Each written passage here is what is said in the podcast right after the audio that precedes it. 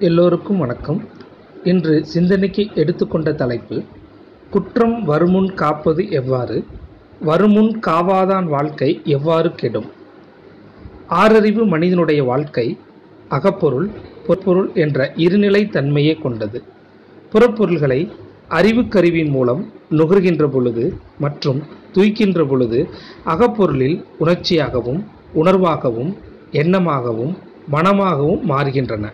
ஆகையால் நாம் ஒவ்வொருவரும் அகப்பொருளாக இயங்குகின்ற மனதை பண்படுத்தக்கூடிய கல்வியை கற்க வேண்டும்.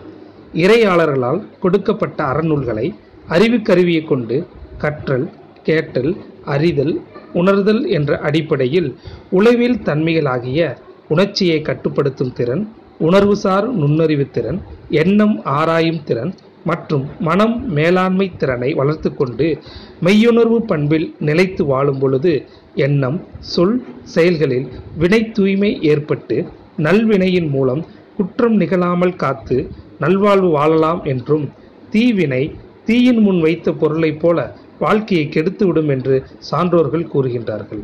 இதைத்தான் திருவள்ளுவர் குற்றம் கடிதல் என்ற அதிகாரத்தில் வருமுன்னர் காவாதான் வாழ்க்கை எரிமுன்னர் வைத்தூர் போல கெடும் என்ற திருக்குறள் மூலம் சுட்டிக்காட்டுகின்றார். நன்றி வணக்கம்.